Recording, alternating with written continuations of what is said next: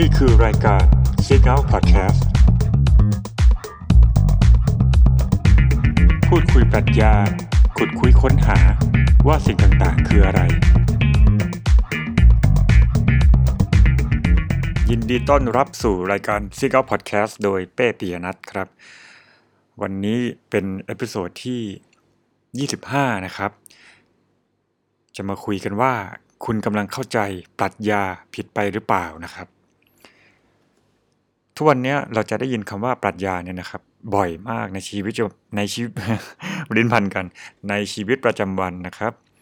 ตามโซเชียลมีเดียต่างๆนะครับ โดยเฉพาะอย่างยิ่งลักษณะที่เป็นคติพจน์คำคมนะครับ วิถีชีวิตหลักการใช้ชีวิตนะครับ วันนี้ผมจะมาชวนคุยว่านะครับ ที่เราเข้าใจมันแบบนั้นเนี่ยมันเป็นถือว่าเป็นการเข้าใจผิดไปหรือเปล่านะครับ โอเค เริ่มต้นเลยเนี่ยนะแม้ว่ามันจะเป็นเรื่องยากนะที่เราจะหาข้อสรุปได้ว่าคำว่าปรัชญาเนี่ยมันจะ definition หรือว่านิยามว่าไงกันแน่เนี่ยนะในตัวมันเองนะมันยากอยู่แล้ว แต่อย่างน้อยเนี่ยนะเราก็น่าจะกรอบความเข้าใจได้บ้างนะในระดับหนึ่งนะว่าโอเคปรัชญามันน่าจะคืออะไรนะครับ โดยพื้นฐานเนี่ยปรัชญาเนี่ยแปลมาจากภาษาอังกฤษนะครับคำว่า philosophy นะครับ หลายคนอาจจะเคยได้ยินนะเอาแค่ว่าในบริบทคำว่า philosophy เนี่ยมันก็ยากพอแล้วนะครับ ที่จะมาคุยกันว่ามันคืออะไร โอเคถ้าถ้าเราดูรากศัพท์เนี่ยคำว่า philosophy เนี่ยนะมันก็แปลว่าความรักในความรู้นะครับ การรักในความรู้ หรือว่าการรักในปัญญานะครับ love of the wisdom นะนะมันก็อาจ ซึ่งมันมีรากมาจากตั้งแต่ปรัชญากรีกนะครับ มันน่าจะหมายถึงการที่มนุษย์เราเนี่ยมีคุณค่านะแล้วก็มีความรู้สึกว่าเราจึงต้องรักในความในการแสวงหาความรู้และความจริงนะครับนี่คือต้นต่อของมันนะซึ่งอย่างที่บอกนะว่ามันนิยามยาก ซึ่งผมก็จะไม่พูดถึงในบริบทนั้นนะครับ เรามาดูในบริบทเมืองไทยเนี่ยนะเวลาเห็นคำว่าปรัชญาเนี่ย แน่นอนเรามักจะนึกถึงอะไรครับ คติพจน์นะคำคมใช่ไหมวิถีชีวิตปรัชญาชีวิตนะครับ way of life หลักการใช้ชีวิตอะไรพวกนี้ถามว่ามันผิดไหม มันก็ไม่ผิดนะฮะ แต่มันเป็นการใช้คำที่ผิวเผินมาก ๆ หมายความว่าเราจะเรียกสิ่งพวกที่พูดมาเมื่อกี้ทั้งหมดว่าเป็นปรัชญาเนี่ยนะฮะ มันไม่ผิดแต่มันผิวเผินมาก ๆ นะฮะ นะความจริงคำว่า philosophy เนี่ยแม้กระทั่งฝรั่งเองเนี่ยนะเขาก็ใช้ผมขออผมขอแบ่งแล้วกันนะว่าเราจะพูดว่า philosophy หรือปรัชญาในความหมาย general นะกว้างๆทั่วไปกับปรัชญาหรือว่า philosophy ในความหมายที่มันเข้มงวดนะครับ ซึ่งในการที่เราใช้ในความหมายทั่วไปเนี่ยทั้งภาษาอังกฤษว่า philosophy หรือภาษาไทยเขาว่าปรัชญาเนี่ย มันอาจจะหมายถึงนี่แหละวิธีคิดหลักปฏิบัติแนวทางใช่ปะ philosophy ขององค์กรเราคืออะไรใช่ไหม philosophy ของชีวิตฉันคืออะไรนะฉันต้องการตามหาเงินทองนะเรื่องอื่นฉันไม่สน อีกคนอาจจะบอกว่า philosophy ของฉันมันคือฉันจะต้องเออดูแลครอบครัวเป็นเรื่องอันดับหนึ่งอะไรการพูดอย่างนี้มันก็ไม่ผิดนะครับ แต่ว่ามันเป็นความหมายแบบกว้างนะครับทีนี้เนี่ย เออถ้าเรามาดูบริบท วัฒนธรรมไทยเราเนี่ยนะเนื่องด้วย ผมอาจจะผิดนะครับอาจจะเป็นไปได้ว่าในวัฒนธรรมไทยเนี่ยเราไม่มีวิธีคิดแบบปรัชญาจริงๆอะนะเพราะว่าวิธีคิดแบบปรัชญาหรือว่า philosophy จริง ๆ ที่มันมาจาก Western philosophy เนี่ยในการแสวงหาความจริงเนี่ยมันจะต้องทำอย่างซีเรียสนะมันจะต้อง มี skeptical mind หรือว่ามันจะต้องมี critical mind นะมีความคิดเชิงวิพากษ์มีความคิดแบบเชิงสงสัยนะเพราะฉะนั้น จุดเริ่มต้นของปรัชญาเนี่ยในความหมายที่มันเข้มงวดเนี่ยมันเริ่มต้นในการที่เราสงสัยและตั้งคำถามกับทุกสิ่งทุกอย่างนะเพื่อรื้ออคติทั้งหมดออกไปนะให้ทางมันสว่างอะแล้วเราจะได้ค้นหาความจริงสูงสุดนั้น ทีนี้ไอสิ่งที่มันถูกตั้งคำถามมากที่สุด มันมักจะเป็นวัฒนธรรมหรือว่า tradition ใช่ไหมฮะ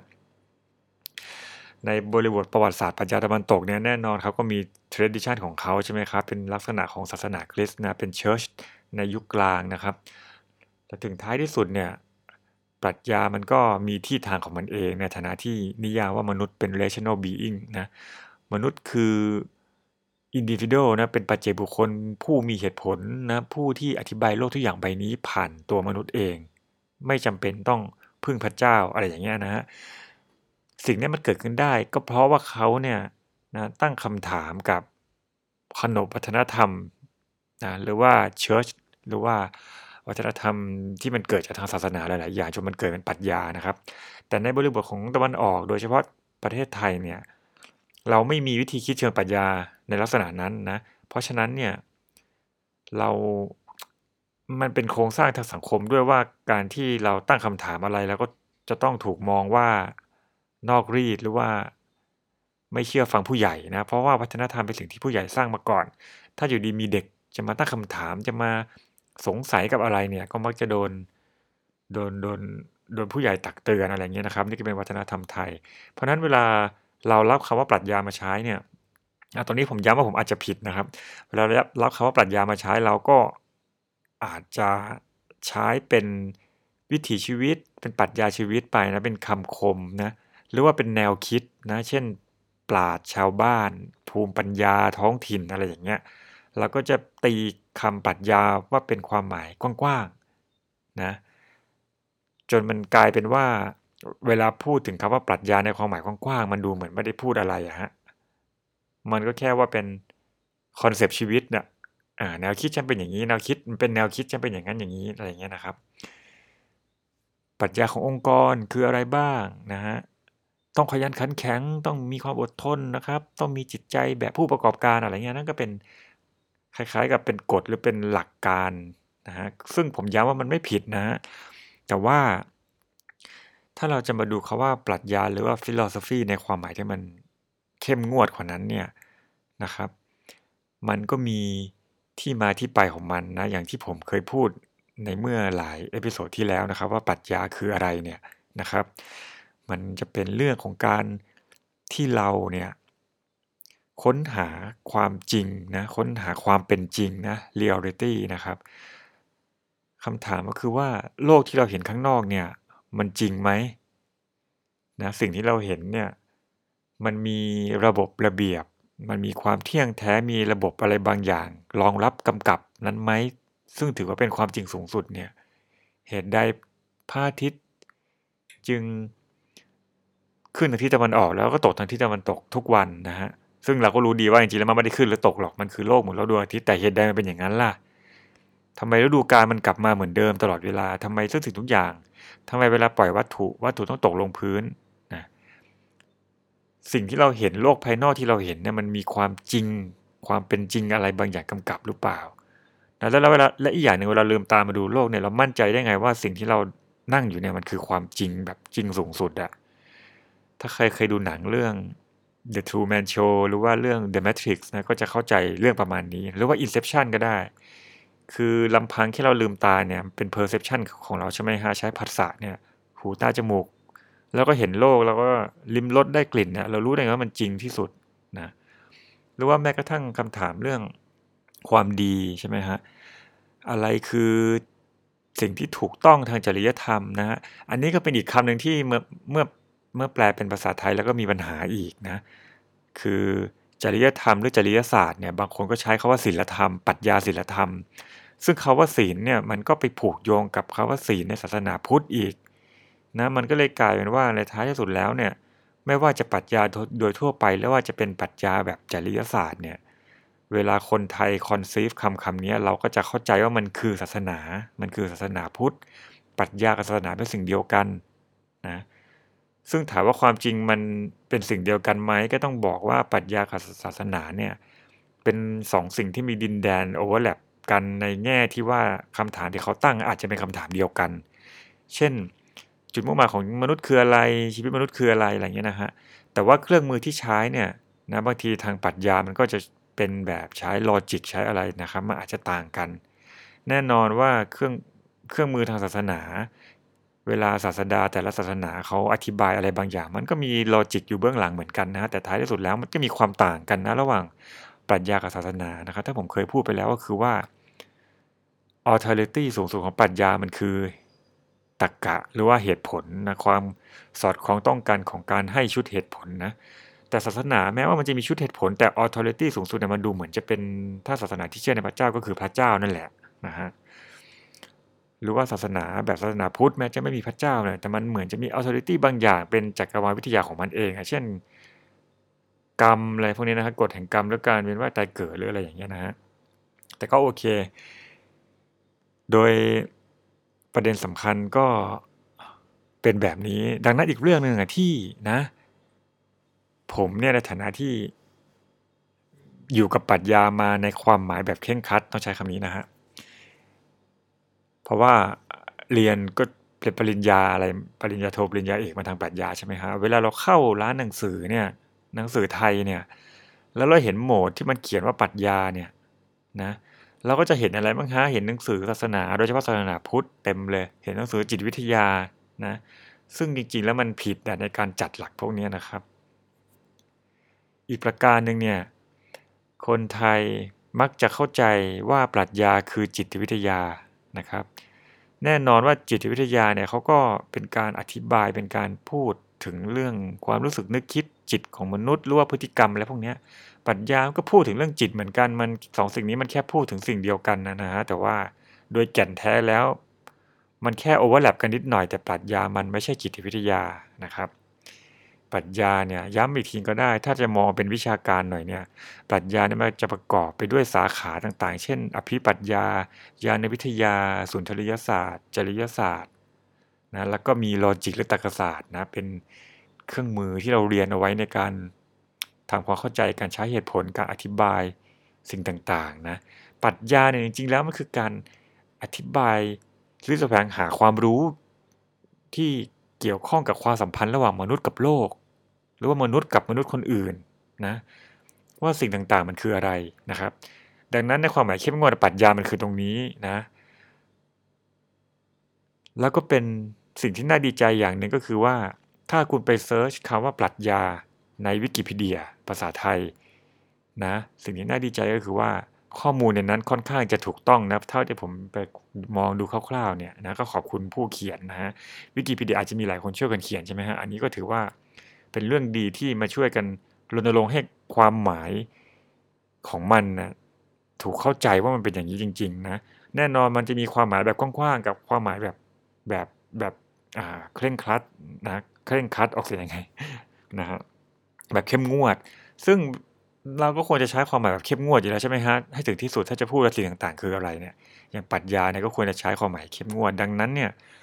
ขอรณรงค์นะว่าทุกคนที่ใช้คำว่าปรัชญาโอเค อาจจะใช้ว่าเป็นวิถีชีวิต เป็นแนวทางใช้กว้างๆได้ครับไม่ผิดแต่อย่างน้อย เข้าไปดูในวิกิพีเดียก็ได้ครับอย่างน้อยมันจะรู้ว่าปรัชญาจริง ๆ แล้วมันมาจากคำว่า philosophy แล้วมันมันเป็นศาสตร์ ที่มันเป็นอีกแบบหนึ่งนะมันไม่ใช่อะไรที่มันผิวเผินนะครับ มันเป็นสิ่งที่ลึกซึ้งนะครับ แล้วก็มีประวัติศาสตร์มายาวนานนะครับในฐานะคนที่อยู่แวดวงปรัชญาเนี่ยผมก็ออกมารณรงค์ตรงนี้นิดนึงนะครับนะฮะปรัชญาเนี่ยในความหมายแบบเข้มงวดเนี่ยนะในตัวมันเองเนี่ยจริงๆ แก่นมันคือการแสวงหาความรู้ครับ มันเป็นการ สร้างทฤษฎีขึ้นมาเพื่ออธิบาย มนุษย์และโลก อ่าพูดอย่างนี้ดีกว่านะครับ สร้างทฤษฎีขึ้นมาเพื่ออธิบายมนุษย์และโลก ซึ่งอธิทฤษฎีนั้นเขาจะเอามาร้อยเรียงกันเป็นหนังสือปรัชญาอะไรอย่างเงี้ยเป็นคำพูดเป็นไม่ใช่คำพูดเป็นหนังสือปรัชญาเป็นงานวิชาการนะครับ ที่มันมี